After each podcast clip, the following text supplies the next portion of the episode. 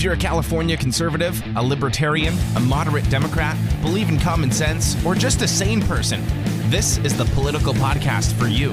It's the California Underground Podcast. What's going on, everybody? Thanks for tuning in to another episode of California Underground. I am very excited about this episode. This is an episode we've been trying to get going for several weeks, but here we are just in the nick of time for primaries. Very pertinent and very relevant now that primaries are coming up. We are just in the nick of time. So, now we got an echo going on. I think this is an important time that you should be researching your candidates, not just because they have an R or a D next to their name, and realizing, are they doing it for the right reasons? Are there red flags? I'm sure if anybody's tuned in and followed any of us, you know that we do love to expose candidates and we do like to do deep dives. So without further ado, I'd like to introduce my fellow content predators, Corinne Tatum and Camille Williams. How are you guys doing today? Hi guys, good. Good. Thanks for having us on. So can I call you a team? Are we a team? Are we just friends? Yeah, we're the content predators team that we named ourselves after being called content predators for digging up somebody's past and all their stuff. But let's get right into it. I guess whoever wants to jump in first, how did you get started researching candidates? What made you want to kind of like go down this path? Corinne says she wants to jump in first and explain. When did she start doing this? So for me, it started in 2020. I'm not going to assume everybody knows who I am, but I'm married to a pretty big conservative, influencer. I don't know if that's the term. So Joe Collins, actually, who was running for Congress, came out and made a video about my husband, Candace Owens, saying they needed to, shut their mouths, and they don't know what they're talking about, and just saying some nasty things. And so somebody actually sent me a link to an article about what a scammy person Joe Collins was. And so the article talked all about, his shady FEC, his shady spending that was in his FEC report and other things. And I was shocked, like, oh my gosh, someone running, as a Republican is not a good person. And so I didn't even know a lot of this stuff was available to the public and so readily available. And so then I just went on a crazy, obsessive digging through FEC reports and saw that he had spent, more money on 5-star hotels and steak dinners at 5-star restaurants than he spent on any outreach in his own district. And so it was, we'll touch on it later on how you can spot red flags in these things. But since then, I've just been kind of obsessive about telling people to look at FEC reports of congressional or federal candidates, campaigns, and just, that people are not who they say they are. Awesome. Yeah. Joe Collins is definitely one of those candidates, and we can talk about him in a little bit because he's got a new district he's running for, and we can talk about a big red flag in his district. Camille, when did you join the party of? Very late. I am very late to this party.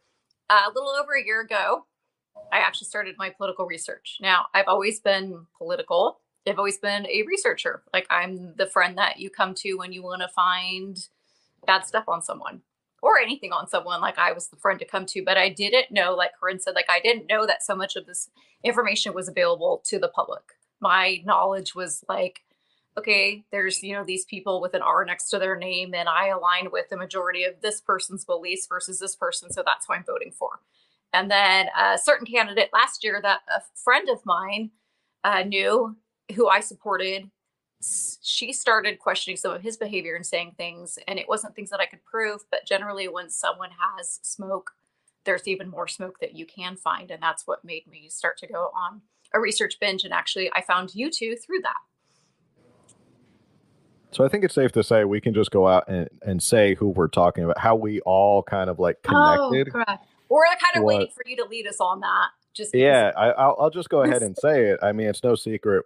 I had gotten into it because obviously I'm here. I'm researching candidates, and one day, the Major Williams, we all know who he is. His name is infamous now in California. Had challenged naysayers and haters to look up all of his expenditures because they're out there in the public. To which I said, challenge accepted. And I did it, and I looked it up and found a lot of red flags. Posted that video, which then got me, I guess, got sent to Corinne, which then got to Camille. And then here we are almost a year, 2 years later, still researching candidates. So a lot has happened in that time. Phil represented us. We've won the lawsuit. We've, been the Major Williams who sued us has been ordered, court ordered to pay our legal fees. Way to go, Phil. Major win. He still hasn't paid. So a lot has happened since the three of us. A lot has happened since over a year ago. Since that video. But let's get into how do we go about doing that? And I guess we'll start with the state candidates in California. That's a good place to start. So let me pull up my screen right here so everyone can see what we're going to be looking at. So this is called Cal Access. Now, they're supposed to have updated it. They spent like millions of dollars on updating this website. It's not going to be ready until 2025. It's been delayed because it's California. Who knows why it's been delayed? But this is where you would go, and you get this on the Secretary of State website, and you can search for anybody running for state offices in California. And we'll get to congressional and federal candidates next. But is there anything you guys want to comment, like when you first get to this page, what you're trying to look for? Sure. Obviously, you type in any candidate. You could, I don't know, Phil, if you want to use Major Williams as a reference, but you would type in any candidate, and there is a way to sort by current years, current election, or previous years. Although you'll see a couple, there's going to be a couple terminated campaigns, and then a current one, an active one. Yeah. So what you're looking at here is you can just put in anybody's name, and it'll show you the recipient committee. And terminated means it's over. 2022 is what is going on right now. And then there was Williams for mayor of Pasadena 2020. So that was when he ran for mayor of Pasadena. This is this current one right now. So why don't we take a gander at whether or not he's actually spent any money recently? This page right here. You guys can just jump in. I'll just drive the wheel if you guys want to talk about what we're looking at right now. I guess you could go to expenditures. So that means money that he spent. Yeah. So you have all these different things you can do: general information, contributions received, expenditures.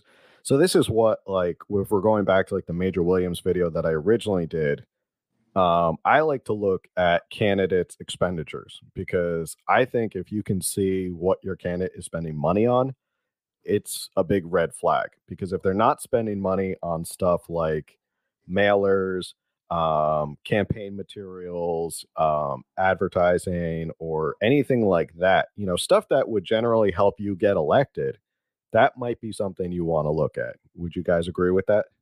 Yes. Agree. Even fundraising, I think, is okay to spend money on, but that, that can get a little gray area-ish. This is where I like to go first. And normally I would sort by date. You can't, he didn't put any dates in this particular instance, but that's how normally I would look at it. Mm-hmm. And also sort by amount as well. So if you want to start, I like to start like from highest number descending, because I don't care about like if you spent $5 here. I want to see if you spent like big money at certain places. Like $5,000 at the Ritz-Carlton? Yes. Yeah. No small amount. So first one at the top of his list, Al's Auto and Gas. $106. I'm assuming that might be gasoline or filling up his car, or that's fine. I mean, gas is fine. Correct. For the most part. Correct. That shouldn't be a red flag. Candidates have to campaign. Candidates, people donate money so they can campaign. It costs money to drive around a town, a state, a county. So that's fine. They should totally fine. But keep looking at the gas, because I want to point something out about that on this particular campaign. Correct. I just don't want this video to be one-sided to where every campaign candidate. That's true. Not every. There's another example of someone who bought gas. At a There's not every time someone buys gas is a red flag. And that's another caveat. And I've seen this happen. And this is why we want to do this video, is because I've had people who sent me stuff and saying, oh, they, you know, a certain candidate spent this much on something. Isn't that a red flag? And I would say, well, no, if it's allowable under whether it's the California rules or under the FEC rules, that's fine. And there are some things that are big ticket items. Just because it's a big number doesn't necessarily mean it's a bad thing. You have to look at stuff that kind of like sticks out to you as like, well, why were they doing this? Like, why would you, like Omar Navarro is a good example of why did he spend thousands of dollars at the Bellagio when he's campaigning for a seat in California? But I mean, that's stuff that should be a huge red flag that should blare at you. But Camille, you said you wanted to. So I don't think you can see it on the screen, but if you were to pull up the actual filings that he submitted to for the financials, what you're going to notice is that every time he went to a gas station, it was all within one small area. It's mostly Murrieta and then cities connected to Murrieta, which is where he lives. And we have another candidate that I can show an example of this. So this isn't just specific to Major Williams, but if they're driving around and buying gas to campaign, that's fine. But he's a statewide, he's running to, you know, to run the state. He wants to be the governor of the entire state of California. And yet all of his gas purchases are within just a couple miles of his home. So that's so he's the only campaigning in his home. And then what's funny about that is that if you look at his contributions, I believe he only has one contribution this year from somebody in his city. And so why is he spending allegedly $100, you know, hundreds of dollars on gas in one small area, and he's only got one donation from within that area? Camille, excuse me, Camille, when you search, do you search by date or by amount? Sorry, I'm gonna get a drink. I generally search by date, but it's fine to search by amount. To pull up the contributions, I think you just went to the screen, but you can actually look at the filings or export it, and then it's easier to, you know, do a search, or you could just do a search on your screen for cities, Waldemar, Murrieta, Temecula, etc., and see how many contributions he's really getting from that area, and is he actually out earning the area? But again, as a state candidate, you're trying to win the entire state. You're not going to win the entire state in three cities. Now, I understand if he's going to Northern California, he's probably having to fly up there and then use Uber and whatnot. But I don't even see any of those charges on here. I don't see flights. I don't see hotels. I don't see Uber. I don't see Lyft. So now I'm not seeing somebody actually campaigning the entire state. Mm-hmm.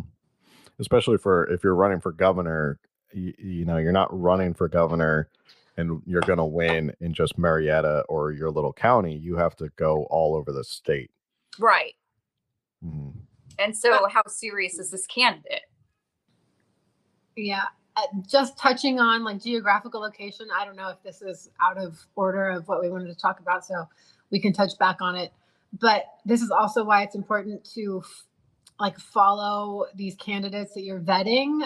You know, if they're posting, how do we say? Like, I know Camille and I will do a lot of cross referencing to their like website, showing like when or where they may have had a campaign event, or on their social media, because if they post, you know, like money on a fundraiser and then you go to their social media account and they're on vacation, you know, and they're not at a fundraiser, that's a red flag. You know, they're spending $200 at Masters on a fundraiser and then their social media shows they were on vacation with their family. That's, you know, you social media really makes it easy to see what people are doing.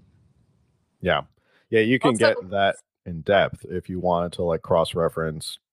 I mean, people, I think they don't put it together that the stuff that they say, these dates, and you can cross-reference and follow stuff and say, you know, where were they spent money at this place, were they really doing what they were saying? And a lot of times people who are campaigning want to show you everything that they're doing. They kind of want to overshare because sometimes they just like being in the limelight a little bit too much, so to their own fault.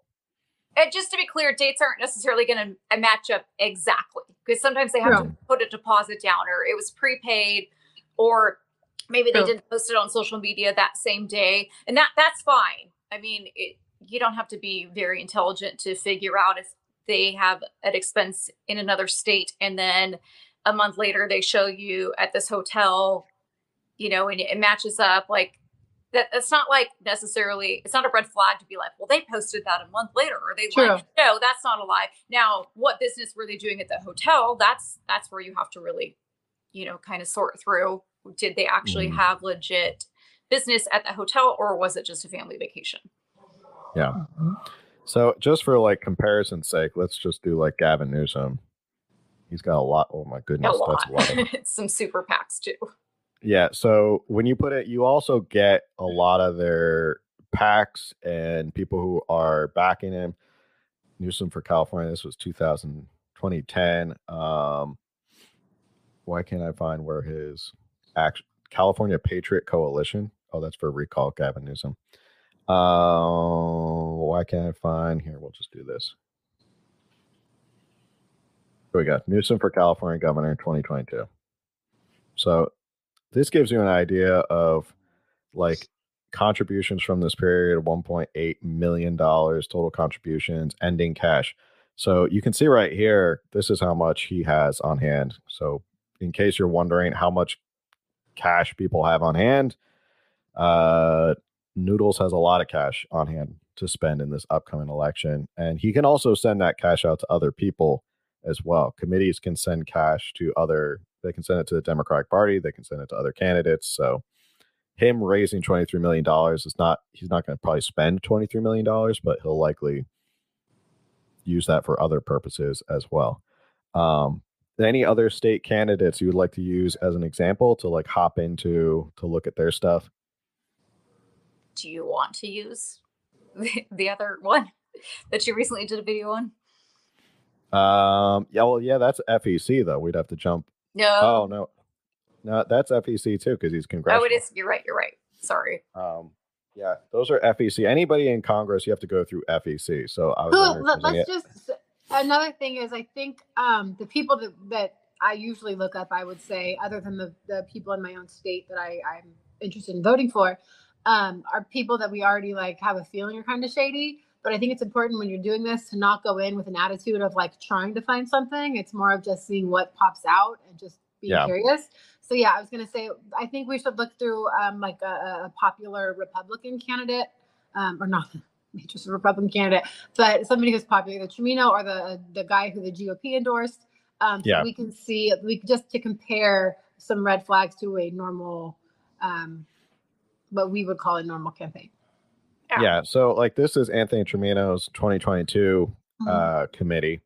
And you can see right here, $15,000 on campaign consultants. I need to be a consultant. Yeah. I think that's where the money's at. I should stop doing social media and just try and be a consultant. $14,000 for campaign paraphernalia, another $10,000.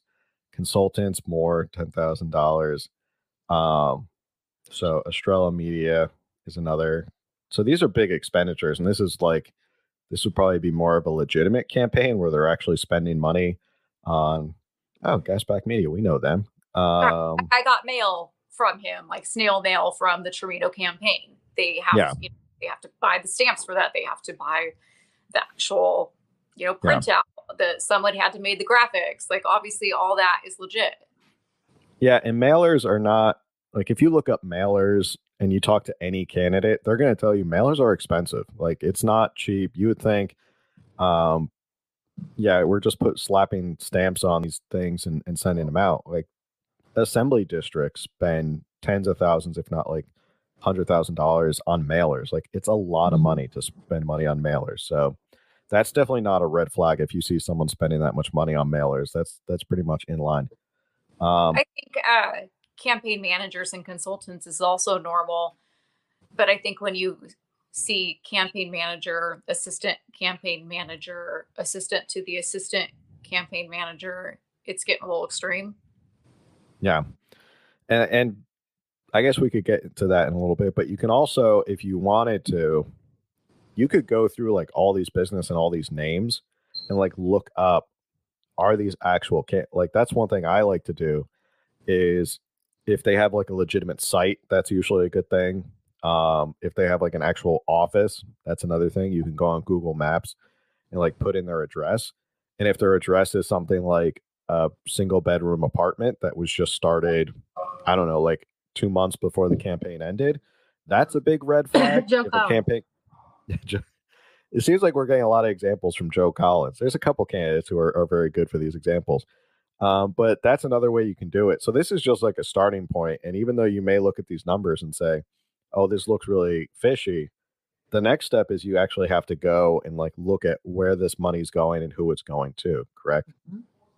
Yes. And if you look at the actual filings, it usually has their address or at least the city and zip code. So if it's a really standard name, you're able to, you know, search it, adding in the zip code or city. And then something else I was going to add is that there's a way, it's kind of confusing, but I do have a link to it. I remember every time I'd go back on the Cal Access site to find it, I would be like searching for 10 minutes to find it. But you can search by a particular expense, like see who else has paid these consultants or this company. And that's like, if a lot of people are using them, they're probably a very legit company that's popular and they're getting the work done and people want to use them. But if it's something that's standing out to you and only one candidate is using them, that doesn't mean it's a red flag, but it could be. Is the website opensecrets.org or OpenSecrets? Yeah, it's actually on Cal Access, but okay. Like I said, I have a link. It's just, it always takes forever to find. So here's an example. Talking about mailers, this is Brian Dahle. First thing, $200,000 campaign literature and mailings. So, and that's what it should cost to mail out covering a whole state, correct? Yeah, a whole state for governor. And he also has another $50,000. So, and then another is radio airtime and production costs $50,000, and more mailings $25,000. So these are things that like you look at and go, okay, this looks pretty straightforward. Print ads, $15,000. Nothing really out of the ordinary here. Nothing that you would go, this seems really odd. Does he have any charges at Foot Locker? Not that I see. H&M? None at H&M. Beyond? Just want to make sure to clear it all. Signorama. No, none at Ralph's. It doesn't look like. Trader Joe's? No, nothing at Trader Joe's. Yeah, I mean, it looks like, I mean, this looks like this guy's actually trying to run a campaign. So that's always a good thing. I'm trying to think if we can want to go. Back. Oh. Sorry. That's okay. Plus, in the case of Brian Dahle, you can check his voting record because he is current assembly. So you can see how he's voted on issues. Yeah. I just want to go back to like Major Williams real quick. Oh, real quick. That's never quick. Yeah. No. We'll go back through this one. Let's see. Expenditure made. You can go to historical if it's like earlier. You'll want to go to the 2021, I think, for the special election. Mm-hmm. No expenditures found. Where's his old campaign? The first one that I did. Are you clicking on historical? Yeah. Yeah. Let's see. Huh. Interesting. Go through. Yeah. Oh, what does it say? I was trying to find the one that I originally did to show like stuff that makes a big difference. It was from 2020. It's 2021. He has no whatchamacallits. Yeah, that was 2019, 2020. Anyway, well, we can move on to another candidate, and we'll move on to the next site, which is the FEC. And Corinne, you like the FEC because that's one place you like to deep dive on. So you mentioned Joe Collins a couple times. You want to jump into Joe Collins?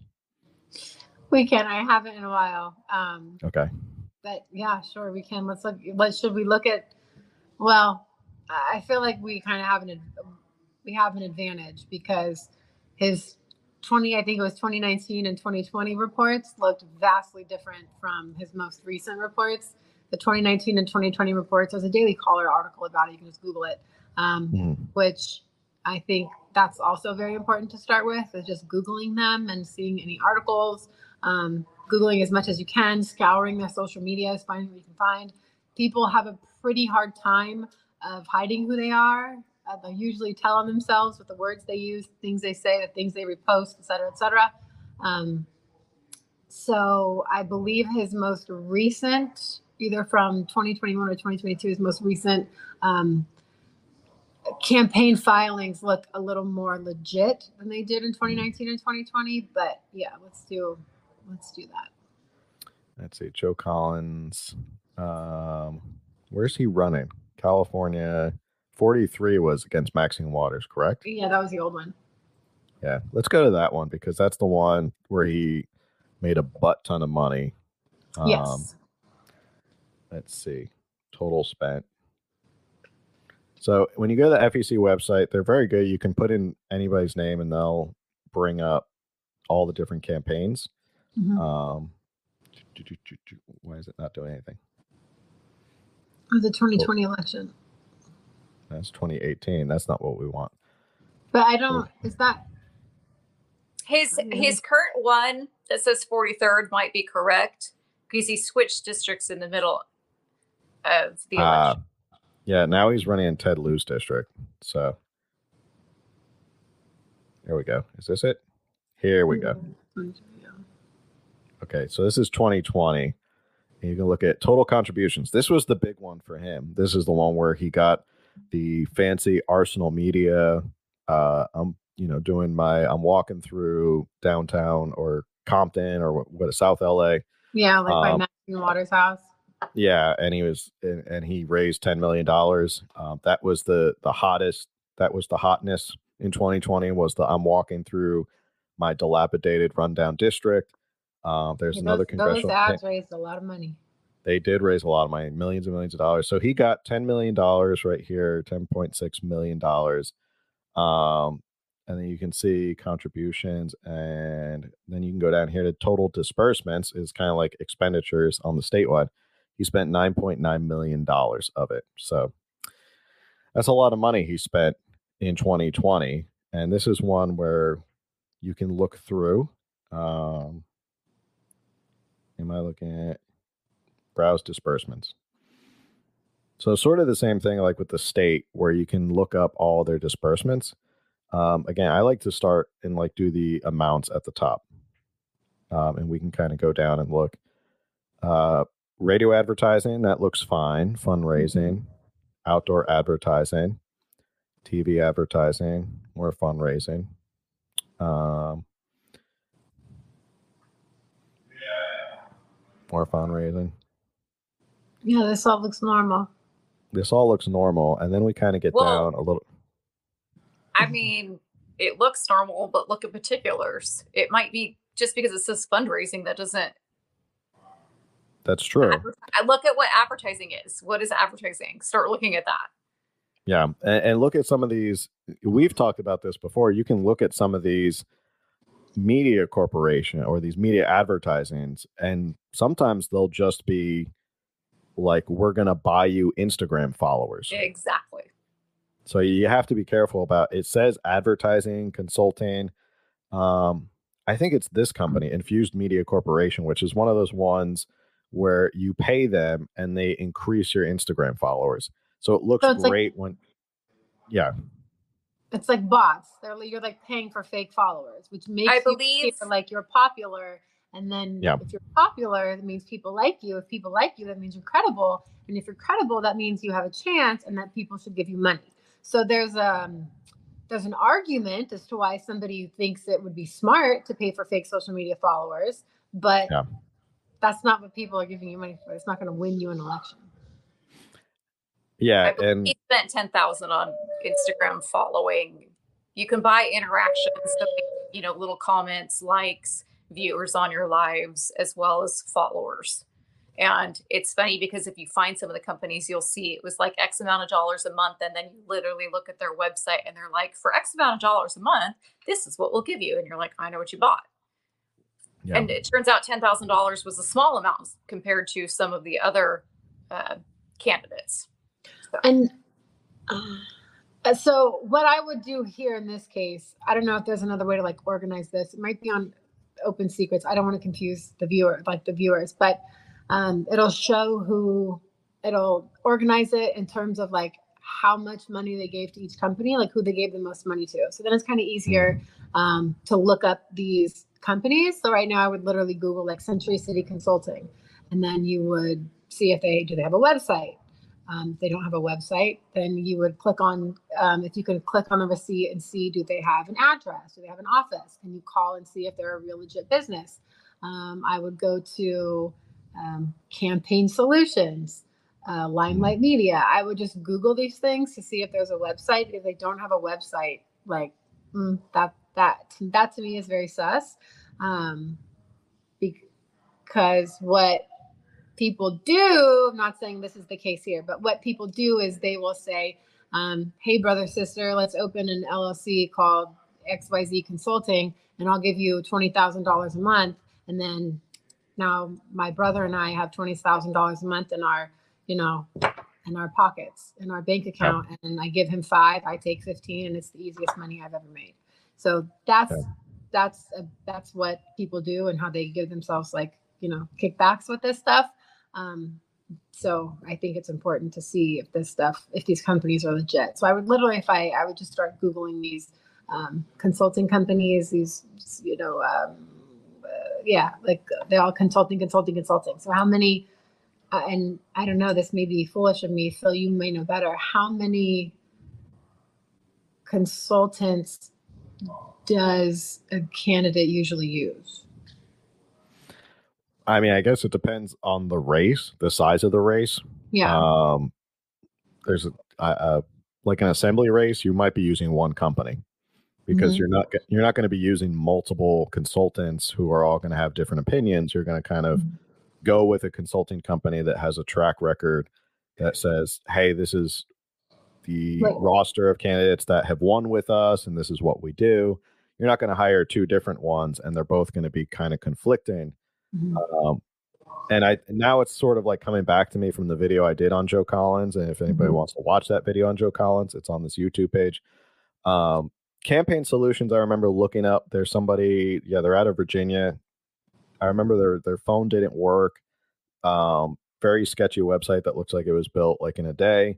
And Century City Consulting was the one that I looked up that was created in an apartment 2 or 3 months right before the election. So he dumped a lot of money into Century City Consulting, and he never really answered who is Century City Consulting and why were they started 2 or 3 months right before an election. That's usually a huge red flag, because usually consulting companies are established. They've been around. They don't just pop up in the middle of an election, and you don't pay a brand new consulting company $50,000, $60,000 for just popping up right before the election. Correct. When you've paid the other consultants $5,000, $10,000, $15,000, $20,000. You can also search on the FEC site. If you go back to on the main page, it says campaign finance data, and then you can click on that and click on spending, and you're able to click disbursements from there and search for a particular name of a company, and then you can put in a candidate's name and see how much they spent on that company, or see what other candidates are using that same company, those consultants and whatnot. Yeah, like another good example is, I brought up Arsenal Media before. Like Arsenal Media charges an arm and a leg to do their campaign ads because they work and they raise a crap ton of money. But that's an example of you may see the number and say, wow, they're spending a lot of money on this company. But if you look up Arsenal Media, you'll see that they're an established company. They have a roster of candidates. You'll see that they worked with, Joe Collins was one, Kim Klasik was one, Madison Cawthorn, I believe, was one, was Lauren Boebert another one. It was this whole wave of Republicans who used Arsenal Media. But those are the type of consultant companies you're going to look at and go, okay, this is legit. They just charge an arm and a leg. But if you look them up and they don't have anything, that should be the big red flag that something fishy is going on here.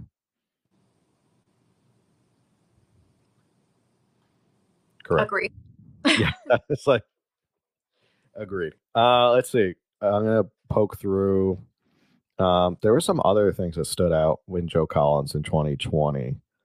You really have to like put on your detective cap and like be kind of vigilant in it and go down the rabbit hole with like every entry company.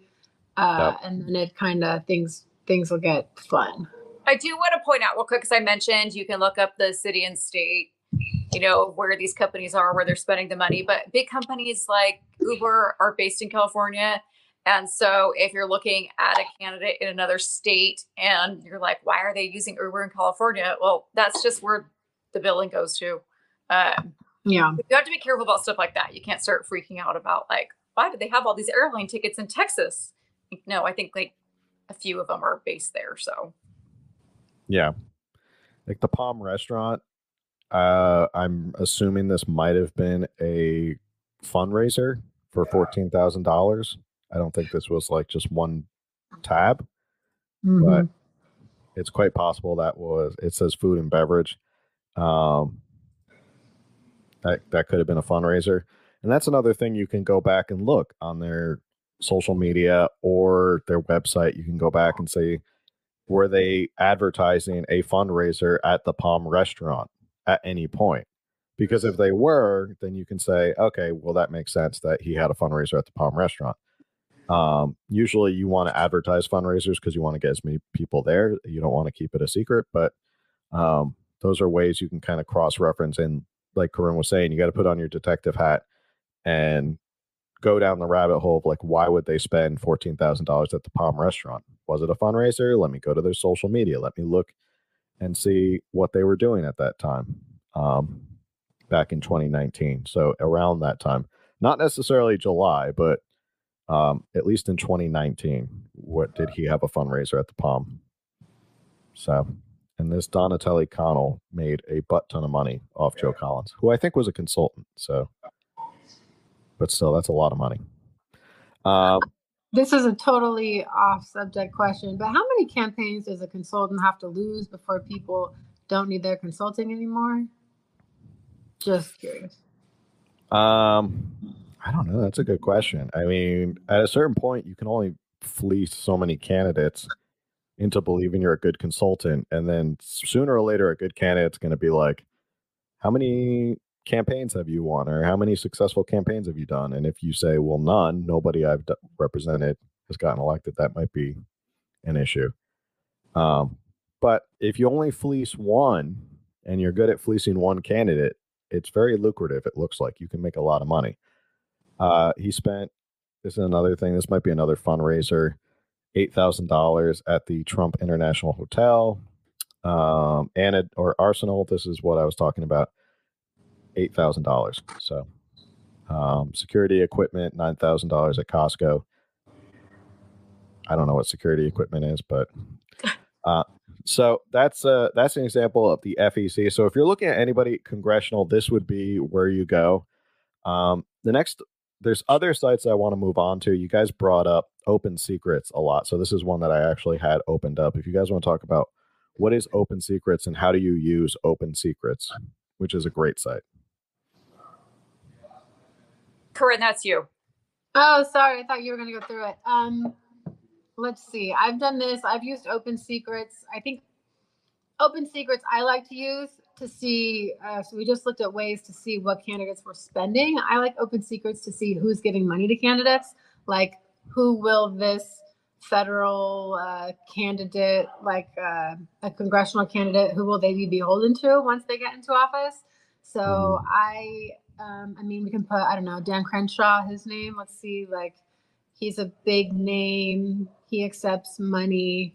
So he's, I like to see. So would you click on his campaign finance summary or? Yeah. Okay.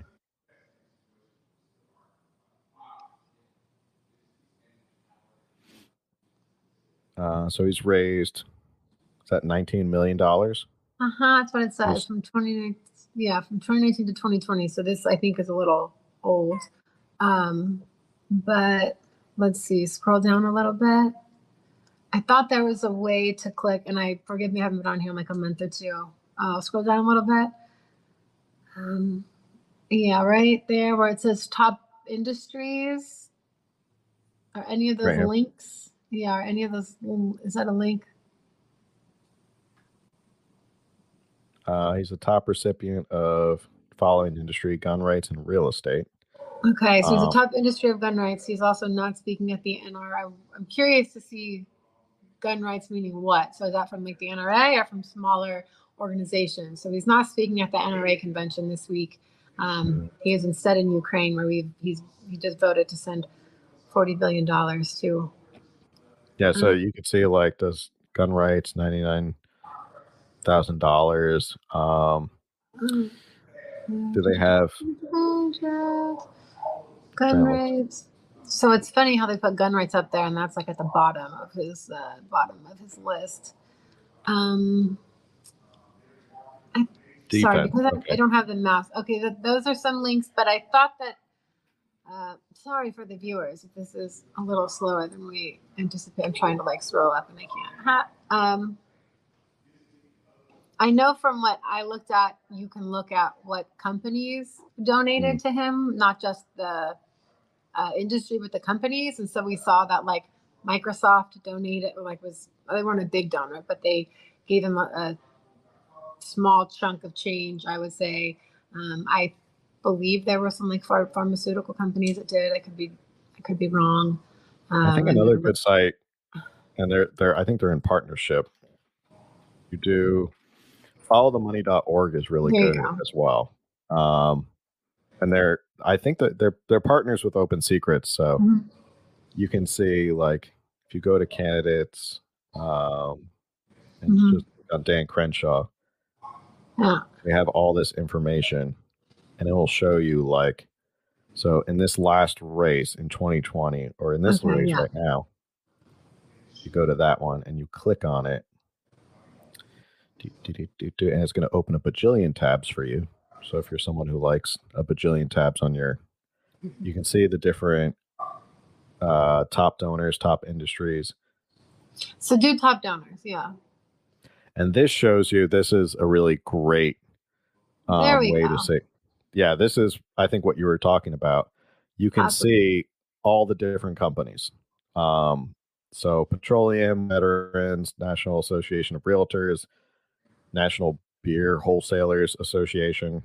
But you can see all the different companies that Lockheed Martin, no shocker there. Oh my gosh. That's so bizarre that Lockheed Martin donated to him and he just voted to send $40 billion to Ukraine to continue their war. That's so bizarre. Who would have guessed? Kind of like Halliburton as well. Too? Oh my gosh, I'm so shocked. I know. You look shocked. So when people... Yeah, so this is what that's why I like this site, Follow the Money. This is something I always tell people is like, if you ever want to know why are certain politicians voting a certain way, just follow the money. Literally go and look at like who is giving the money. Lockheed Martin gave him $11,000 for this recent campaign. And that's not even a lot of money, but I think there's what's the cap? 30,000, I think. So yeah, they can't give him unlimited amounts, but like if he has a super PAC and they're donated a bunch of money to a super PAC or something like that. I would find it hard to believe he doesn't, but could be wrong. But yeah, you can go through here. The Follow the Money is another great source. A lot of petroleum companies, which makes sense because he's in Texas. Totally makes sense. Other companies, AT&T, Boeing. And you can also do, if you want to do similar to Open Secrets, you can just do this. Securities health professional. What's health professional? Does it say? See, I think you can click on and show. Oh man, now it's getting. Give it a second. That one just popped right up. But you can really dive into a lot of this stuff if you want to see. You can see if the pharmaceutical companies donated to him. Does that mean they didn't donate anything to him, or is it loading? It's just, I think it's just the loading, right? Oh yeah, it's $103,000.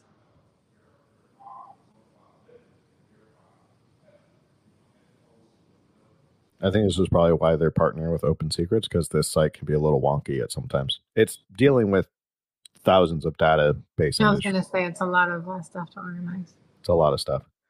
So it breaks it down. If you really want to get this wonky, you can get very, very wonky with this stuff. But yeah, Follow the Money. Open Secrets is also very good. And you can basically put in anybody and see. Wait, does it? Did it say if pharmaceutical companies gave to him? I said healthcare. So let's go back. We can go back to this. Yeah, I'm curious since we're here. For anybody who's listening on audio, I feel bad that you're trying to follow along on audio. I know. I wouldn't. I wouldn't. People on audio are like, what the heck are you guys talking about? This is one you have to tune into YouTube and watch. Top industries. That's where we're going, right? Healthcare professionals. I also think it's important to note that, like, it's hard. It's like, here you people go. Pharmaceuticals. People that know a lot about this stuff are usually in this industry, and then they will usually want to explain or excuse away why some of this looks the way it looks. So it's even still for me, it's kind of hard to get answers because people don't want to like ruin it for themselves or give it up. Or they'll be like, oh no, it's normal that Bill Gates would give, you know, a few of these people money. Or it's like, does, you know what I mean? Like, do you need to accept money, or can you return that check? Because no, my constituents elected me for a reason, and it's not to represent Bill Gates, or it's not to vote on behalf of Bill Gates. So, I've had candidates that I know very well kind of explain some of this stuff away, and I'm mad that I still buy it. Yeah, it's, you can certainly reject money from anybody. You don't have to take money from pharmaceutical and Lockheed Martin. You can say, well, I'm not going to take money from weapons producers because I don't plan on voting for anything that is going to help them. So you're not required by law to accept any contribution. You can turn away a lot of this stuff. And if you want to make it a big deal, you can say, hey, Bill Gates tried to give me this check, and I said, no, sir. And make it a nice little social media post. Now, next thing I want to talk about outside of the money, and this is the last kind of point I want to talk about in terms of red flags and what we can look at, is when you're looking at certain races, you also have to look at, do they have a shot? So we've brought up Joe Collins a lot, and I think it's because he's a good example, is he ran against Maxine Waters in 2020. Now, Maxine Waters, and I have to make sure I find the right little, it's very hard in this little map right here. Also, what I think is what I do, which is an easy way, is if you just go to, like, I don't know what search engine you're using, but any of them work, just put in congressional district CA 43. Yeah. Or like congressional district 43, California, and it will pull up the Wikipedia page for it. And it will give you a breakdown of registration gap, the Cook index, like the demographics of the district. I don't know if this Cook Political Report, I know for a lot of the Cook stuff, I wanted to look at, you had to like subscribe, and it was like $500 a year or something. I didn't do it. But the Wikipedia page will break down every district. And then it will tell you like who's running in the D seat and the R seat. So it gives you like a nice picture of a lot of what you want to see. Yeah. Well, I have that pulled up. We can look at Ballotpedia. I like Ballotpedia. Okay. Is that what you're on right now? This is the Cook Political Report, but this is this is where they get these numbers, and this is an important number to look at in terms of what district are you running in.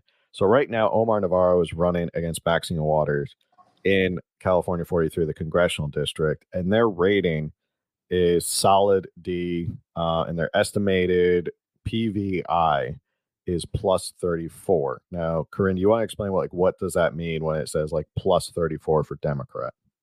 Yeah. So what it does is it takes this Cook Political Report, or the Cook Index, takes history and data of how it takes a lot of data, but it includes over the past 20 years or the past 20 elections of how the district voted in one way or another. I think I'm not sure if demographics play into that. I'm not 100% sure if the registration gap falls into that. But if you Google Cook Index for it, it'll tell you how they get the number. It's usually how strong a district is, Democrat or Republican. But a D34 seat, or it says right there, it's a solid D. And if you can see it on the map, it's like dark, dark blue. That means that a Republican has no chance of winning. That's. Yeah.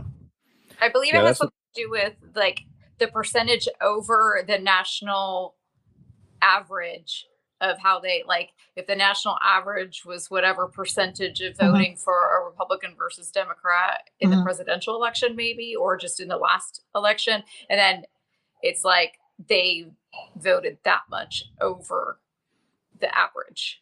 So they're like really high up there with like the average is whatever, but they're like way higher.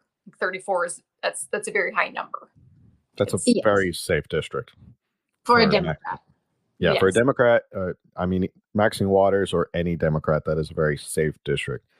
The rule that I've heard, and you can let me know if you agree with me or not, is that competitive districts are usually if it's 10 points or less. Yes, so if it's a district that's 10 points or less, you can make a run at that district. In one like campaign cycle, yes. If it's 10% in a D10 district or below, then yes, you can win that in one campaign cycle. If it was a little higher, like a D15, it might take you a lot longer, of a lot of groundwork, a lot of effort. But yes, a dark blue district, as you see it for the color, and a D34, that's not going anywhere. Republicans, don't send your money there. You are wasting your money. You're wasting your time. You're wasting your energy. And that doesn't mean ignore the people, but that just means don't put all your eggs in that basket. Spread your money and your eggs around to those light blue districts and those pink districts and those districts that are in the middle or purple, so that we keep the seat instead of dumping money into a bottomless pit that we're not going to win that seat. Yeah. And not to, I mean, we're going to harp on Joe Collins because he's a perfect example here in California. You think about in 2020 that people dumped $10 million into Joe Collins' race. In a district that was unwinnable to begin with. And you think about what you could have done if you'd taken that $10 million and given it to other candidates in closer races. And if you had, in the words of Bernie Sanders, spread the wealth around, you probably could have made a whole bunch of more races competitive if you gave, 10 other districts $1 million. It would have put them over the top to flip a lot more districts. So that's why, looking at who's running, if they have a fancy video, if they have a great campaign ad, I know it lights social media on fire, and someone like Benny Johnson may post it and then a bajillion people see it and give money. It's important that you look at what district that person is actually running in, and if you double check and say, oh crap, they're running in a district that's plus 34 Democrat, I'm not going to give my hard-earned money. So Omar Navarro is now running against Maxine Waters. He's got no shot, and I think he's actually in the red when it comes to his campaign. According to his most recent expenditure, I think he has like a couple $1,000s. He started with like no money on hand, made $4,000, and somehow still has no money on hand. Just for an update, Joe Collins is running in this race now. Not any better. It's plus 21, so it's against Ted Lieu, who is definitely safe. He's not going to win that race either. Let's see if I can find it. Now, I know you're going to get a little bit of pushback on this. What do you say to someone who says that what is the point of a Republican governor running in California? That is obviously a very blue state. That's what I was going to say. Let's do California, because as I'm going through my messages, I've had about posting about this video we're doing. I've had about a dozen people ask me, who should we vote for governor of California? Mm-hmm. Well, we can talk about that. I want to point out, as the flip side, we're talking a lot about races that are not races you should invest in. But California 6 is someone who we support is running in that district. And that is only a plus 8. So when we're talking about like races that are definitely winnable, they're tough, but they're winnable. A plus 8 California 6 is a district that is winnable and can be flipped. And I believe the Republican National Committee has recognized that this is a flippable or winnable district. So that's an example of a light blue district that with the right candidate who knows what they're doing. And it's Tamika Hamilton who's running in this district. It's also important for people to know that if somebody is running in a medium blue district and they aren't running in a dark pink or even a red district, are going to have a vastly different message. Like somebody running in a blue district, a VA district, is going to be a vastly different message to win than a Republican in a pink district or a red district. Yeah. So keep that in mind. Absolutely. Side note, if I know Corinne brought up, people are asking her questions. If you guys have any questions, you can put them in the chat and we'll get to them. Last thing I want to touch upon, and then we can talk about the governor. This is the site that I was talking about, Ballotpedia. So you can look up any, really any district or any race, California congressional. I like to go here. Give me a number. 43. Is that the one we were looking at? Mm-hmm. So you can look at this. This is a great place to look. This will tell you what's going on. Blanket primary, Maxine Waters. This was the race in 2012. If you want to get an idea of who ran in different races. And yeah, so this is a great place to look at districts and figure out more information about it. So with that, you were saying people were asking about governor in California. What's the question? What are our thoughts about who to? The question was, who do we vote for?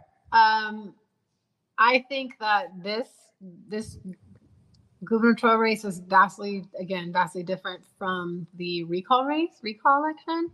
I think that Republicans actually had a shot in the recall election. That may have been a, I don't know, naive wishful thinking on my part, but can we pull up California's either Ballotpedia and their stats, or I also, if we don't have time to touch on it in this meeting or in this video, I also think it's important that people go to their state's Secretary of State website, and you can look at by district, like congressional district, or by state, how many Republican voters were either registered during somebody's campaign. So I know, like Joe Collins, not to bring him up again, we'll talk about I registered 50,000 Republican voters. But if you go to his district and you look it up, and you can see the registered, like number of voters registered or gained or lost. Mm. That don't say that. It doesn't match up. So people can say what they want, but the websites show the proof and the data. Or somebody like Kim Klasik in her 2018 to 2020 race, there was like a net loss over like 2,300, I think, registered Republicans. So if your district that you're campaigning in, you're losing registered voters, you're not going to win a deep blue district by losing registered Republican voters. So that's also very important to look at. We did just redistrict, though, so it's a little confusing now, but yes. True. That's California. Yeah, and that's one of the caveats about Ballotpedia. For right now, they're still updating a lot of the redistricting. Okay. So you'll look at stuff, and especially in assembly, it gets really confusing. So just keep that in mind, that they are they're still figuring that out. So this is like what you see when you look up California governor. Mm-hmm. You see Noodle's creepy face. He needs a better picture, and that picture just looks like a bad school picture. And it gives you a list of everybody who's running currently in the governor's race, even though. So the primary that's coming up in a week or so, we'll figure out who the top two of these people are. I bet it's going to be Gavin Newsom, and I don't know. I don't want to make a prediction of who the second person would be, but I can make predictions of who it won't be, and it gives you withdrawn or disqualified candidates. To give you an idea, in 2018, Gavin Newsom won 61.9% of the vote to John Cox's 38.1%, and he was a Republican. So, we do know, though, that a lot has changed in California since 2018 with the lockdowns, with the increase of homelessness, with the increase of crime, with the increase of gas, with the increase of rent and housing. We know that California is losing, hundreds of thousands of residents a year. So even, I guess California didn't get redistricted. Can we pull up like this current stats of California, or? Yeah, I believe so. I think we can. Because I think a lot of Republicans and people I know are like, hey, Republicans have a chance this time because people are sick of Newsom and the Democrats, and because I'm not voting in California anymore, I don't live there anymore. I haven't looked it up. After the recall election, I've kind of been off of it, or off of California state politics, I should say. Let's see. I thought it would have it on here, but are you looking for like voter breakdown? Yeah, I would just go to like that, or see if you can just Google like California. Well, I know for the district, if you pull it up, but if you pull up like California and just go to the Wikipedia page, what will it give you? The registration breakdown? I think the Secretary of State has it, but I don't remember exactly where. I know the Secretary of State has like the registration gaps, but it's, you know, like a, you got to click and click and click and click and click to get here. Whereas I think the Wikipedia page kind of gives you all of it. Okay, let's look up Wikipedia. But I don't know if it'll show up, obviously, for California. I know it does for districts, but I don't know if it'll, you know, if you're not kind of specific about that you're looking for voter info, if it'll show you. California voter? Yeah. Just put up California and see if it gives you. Yeah, I think if we just do California, it'll tell us what the breakdown is of. In case you didn't know, California is usually, the state in the western United States. Yeah, over there where it gives you like all these stuff. Kind of where it says like median income, population. Does it show you U.S. House? So it shows you all those seats, right? Governor's a Democrat, lieutenant governor's a Democrat, state legislature, all that. Democrat. The House delegation is 42 Democrats to 10 Republicans. So California is a supermajority. We know that. If you keep going down, does it show you like a Cook index? Or there you go, government and politics. And then if you keep scrolling down, what's that little graph? Sorry, it's super small on my screen. Does the graph show you anything? Usually if you scroll down. That's just the budget. So okay. Oh, here we go. There we go. Yeah, it's finally. As of April 8th, 2022. Democrat, 46.75%. That's 10 million, 10.2, almost 10.3 million voters are Democrat. 5.2 are Republican. Okay. 5 million are no party preference. Okay. If that gives you an idea of the breakdown. Okay. And then there's almost a million independents. And then green and all the other ones are little bitties. So Republicans, in order to win this race, would have to get every Republican vote, some of the Democrat votes, all of the no party given votes, and some of the independents. So does it give a Cook index over there? Or oh no, it just shows by like count, what by district, by state district, what the breakdown is. So, I mean, I'm just going to take a shot in the dark. I don't think the Republicans are going to win a governor seat. Do you, Phil? No. Do you, Camille? No. So my suggestion is give your money to winnable seats. I think you vote for who you like. I think it doesn't matter. That's what I'm saying. I know people are going to like that. It's not what you want to hear. It doesn't make you feel good. But I would say, sure, who won the primary? Was there a primary? No, the primary is coming up. I know the GOP endorsed somebody. That will probably matter. But for the primary, you just vote, I guess, who you like best, because it don't matter. Republicans are not going to win the governor's seat, so do not give your money to any Republican candidate running for governor. Give it to a winnable seat, a local seat that matters more, matters most. Yeah, like Phil always says, local, flip seats. Because it wouldn't matter if we don't flip seats and we have, a Democrat majority legislation, and then we get a Republican, and then they're going to have a hard time getting things passed because. But yeah, let's be honest. There was 42 Democrat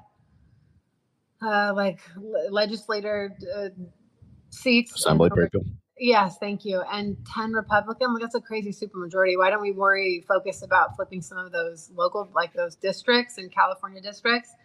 So California is not a totalitarian regime run by the Democrats.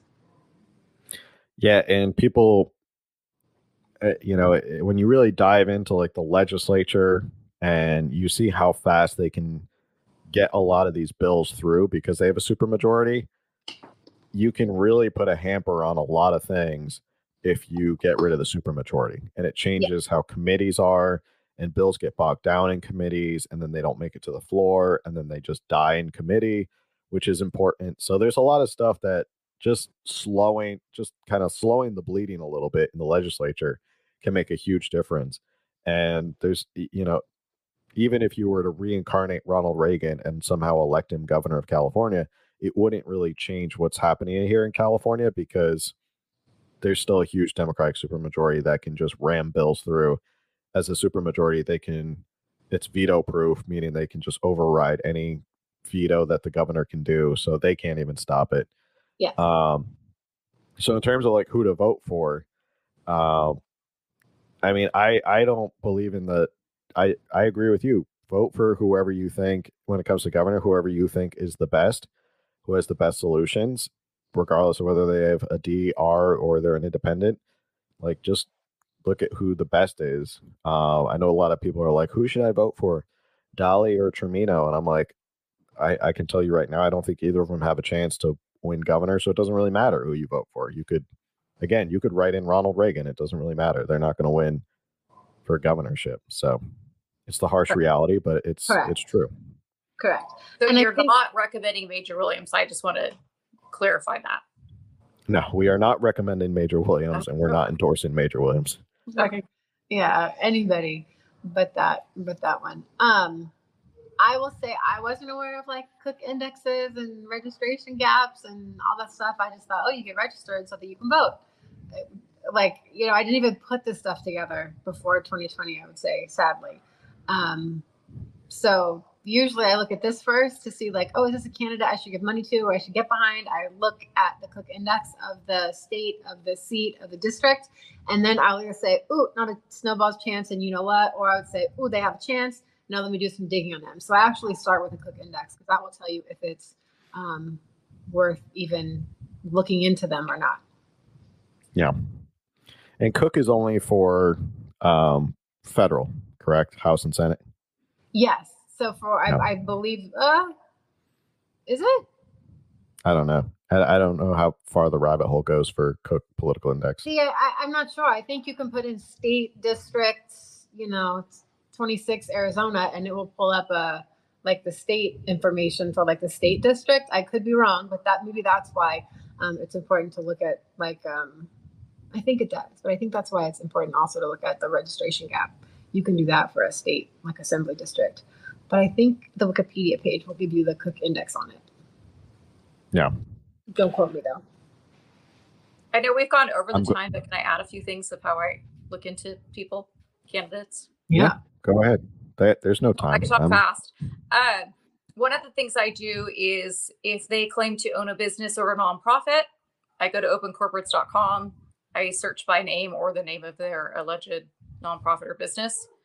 Do they have other businesses? I look up, are they active? Were they suspended? Did they pay their taxes? What did they do? If they have a nonprofit, then I search that nonprofit. You can search IRS nonprofit, and then you can actually look at the nonprofit and look at their financials.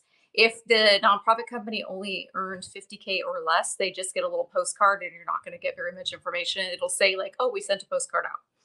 But if they have more than that, then they are supposed to submit their tax filings and you can look at them. So if they have this alleged nonprofit and their nonprofit brought in, whatever amount of money, and you look at the filings and you see that they actually paid themselves most of the money that it made. Like, where did the money go? You can actually look at the tax filing. You can see how legit is their nonprofit.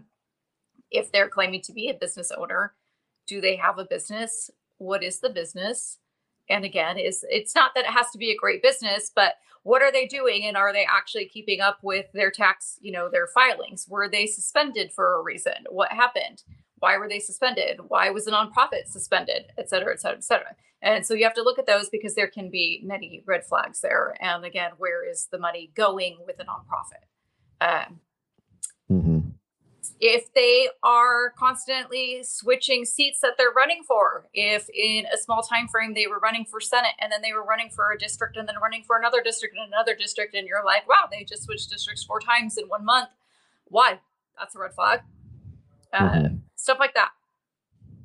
So do they continue to run? Have they been like a candidate for 10 years and they're just living off of, you know, their candidate financials? Do they have another job? You know, that's not necessarily a red flag if they have another job. I understand campaigning does take a lot of time, but did they have another job? What were they doing prior to running for office? Yeah, those are all good questions. I'm trying to remember the name of the defunct restaurant that had its license or its tax status suspended. It was like Rallies or Rayleigh. Oh, yeah.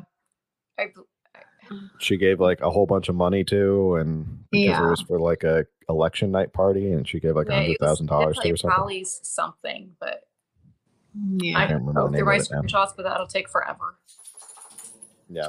There's a lot of shenanigans going on in the Republican Party.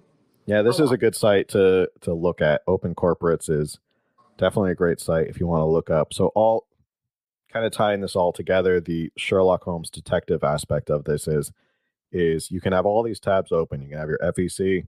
You start to look at like their expenditures. Then you look at like the companies, and then you say, okay, I'm going to go over to Open Corporates, and then I'm going to put the company name in, and then you can kind of pull up like what's going on with them.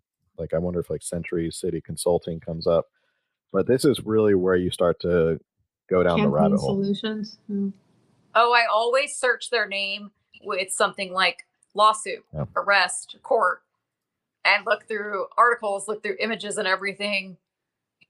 Do they have, and you can actually make accounts and look up in your county. You can look up your county superior court and search name records. You can look up bankruptcy. Now, I don't want to like bab on anyone who has filed bankruptcy or anything, but if you filed bankruptcy and then all of a sudden filed to run for office, that's suspicious. Like if you find yourself combined and you're like, oh, I'm going to run for office. Like, okay, like maybe not. Century City Consulting, it was incorporated. It'll show you the 30th of July in 2020. For an election that was in November of 2020? Yeah, for an election that was in November of 2020. So I think it was Joe Collins paid this company how much money? This brand new consulting company? Tens of thousands of dollars, I remember. I'm trying to look. Like, let's go. Is it maps.google? I'm just giving you a quick example of like what it looks like when you want to look up something. So you have that's not wrong. Century City Consulting. Oh, that address. While you look, if a candidate blocks you for asking questions on their social media, that's a red flag. And I do want to say, in all seriousness, candidates are more accessible than you think. We have this idea from, you know, TV and movies that to get and meet your candidates and stuff that you have to pay thousands of dollars and go to some black tie event and all this stuff.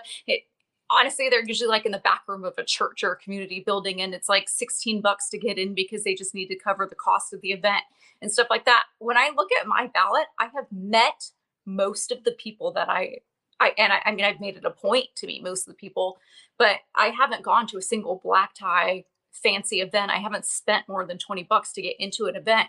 And I make it a point to go introduce myself. I make it a point to say, I'm watching you. I have questions. This is who I am. Is it right there? I take this very seriously. If you're on my ballot, I want to know who you are. Oftentimes you can call them. I have called many of them. Amy Van West, I talked to last year before she switched district. She's running in the 47th district against Katie Porter. And she assured me that when she was running for the 45th, if Michelle Steele jumped in for the 45th, she was not going to switch districts because she was the one that could win the 47th. And then Michelle Steele jumped in, and literally a week later, Amy Van West jumped ship. And this was after already switching from Senate to Congress earlier that year. I get suspicious of stuff like that. And I mean, she did lie to me on the phone. Then she lied about other stuff, but you know, whatever. Yeah, that's a big red flag when they're jumping from race to race, and especially in federal races, because you don't have to be in that district, so you can bounce from race to race. Omar Navarro switched races 3 times in the span of like 2 months because he was going to run against Kevin Kiley. Then he's not running against Kevin Kiley, and then he's back to running against Maxine Waters. So this is the address. What you're looking at right now is the address I put in from Century City Consulting. So you can look this up on Google Maps. And what's the date on that though? 2018. So it may be, they may have built something here, but at the time, this is what it's looking like right now. So, but you can look at that stuff, and that's the detective work that you can. Yeah, I was going to say, even on the filings, oftentimes when they put the address on something, you can go to Google Maps Street View. And you're like, that's a grocery store. That's not a gas station. Why are you claiming that you just spent $363 on gas at that grocery store? Or the other thing you can do is you can just search the address. Yeah. And then sometimes you'll get like a Zillow ad, or if it's like residential. Zillow would be good. Ah, here we go. There it is. So this is what I found. This is the company that was created a couple months before the November 2020 election. This was it was like what, three and a half months before. So this is where the consulting company that he paid, well, I don't know, $50,000-$60,000 to, 3 and a half months before the election, they were gonna this company right here was gonna help him win. And so what does that mean? That fancy apartment, that fancy office building was knocked down since then and is now being rebuilt like you saw on Google Maps? Yeah, I mean, it's just shady because if, like we said, if this company was legit, why they wouldn't be out of an apartment 3 months before? Well, someone might have a home office. Like I know when we started Officer Tatum business, It was when Brandon lived in an apartment in like North Scottsdale, and I'm pretty sure some of like on the Incorporated, it's still there, even though we haven't, like he now has a legit office, we have a warehouse, et cetera, et cetera. But Corinne, rationally, logically, if you're running to win an office and all of a sudden you hear of a consulting company that's brand new 3 months before the election, and you're like, so what have you done? Nothing. We're brand new, but we're really excited to work with you. Great. Take all my money. You have months to, make this happen. Yeah.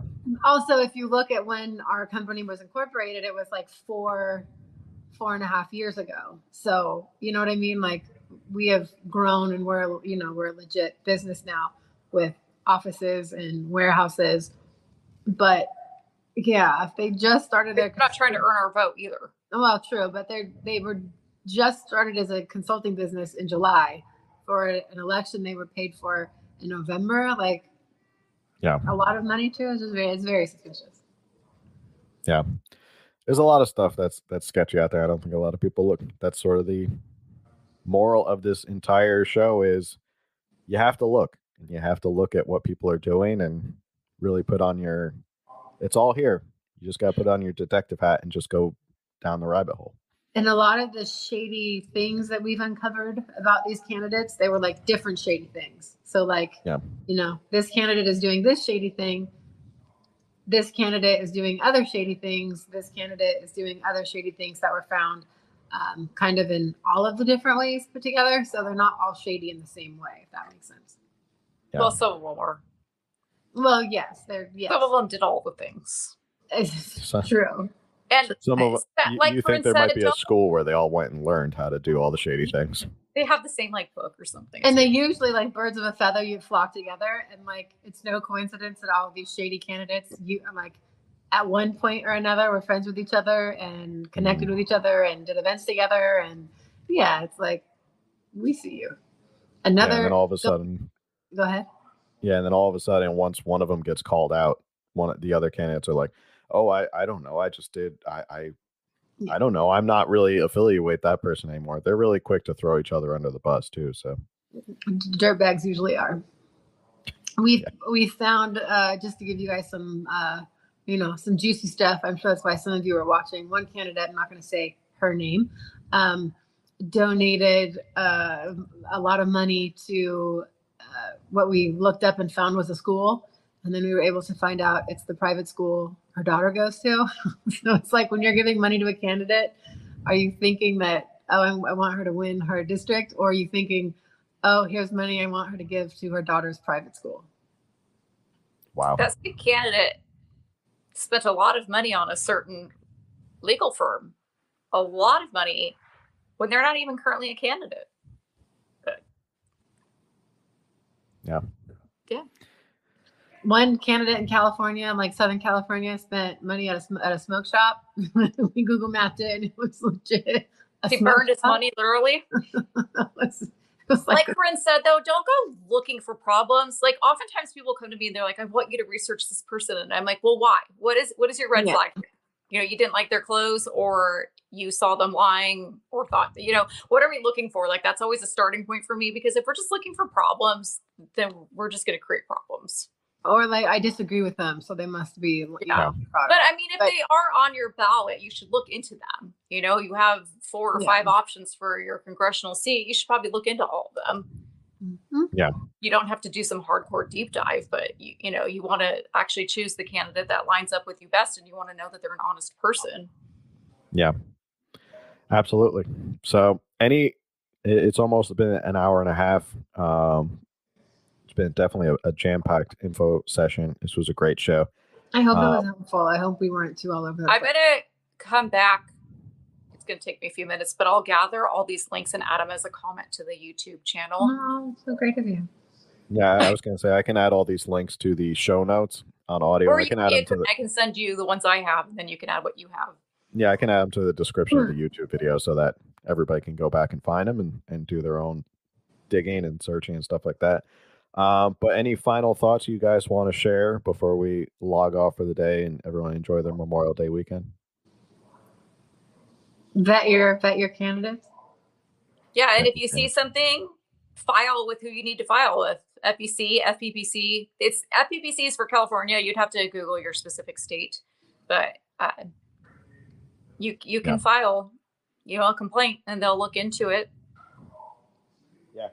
So if you do see shady stuff, you do have that availability to call them out or make a report about it. And that's the point of these organizations. Hopefully they actually do their job and follow through on a lot of that stuff. But hold them accountable.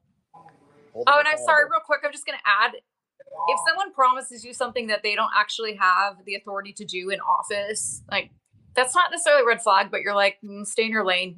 If I elect you, you're not going to do that because you don't have any authority to do that. So be careful of that too. Yeah. Governors can't unilaterally lower taxes. I'll just go with that. That has to be passed through the legislature. So any governor who says I'm going to single-handedly lower taxes, be careful of them. But all right. Thanks, guys, for hopping on, my fellow content predators. Glad we finally got this out right before the primaries. If you guys like this show, make sure you share it with everybody. Always text somebody. And the audio version will be out soon. And that's it. Everyone have a great Memorial Day weekend. We'll talk to you later. Bye. Thank you. Thank you, Val. Bye.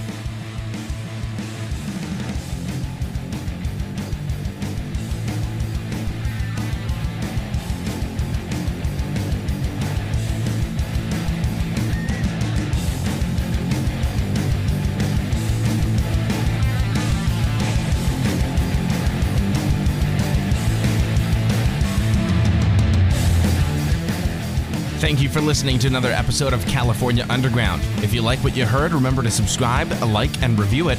And follow California Underground on social media for updates as to when new episodes are available.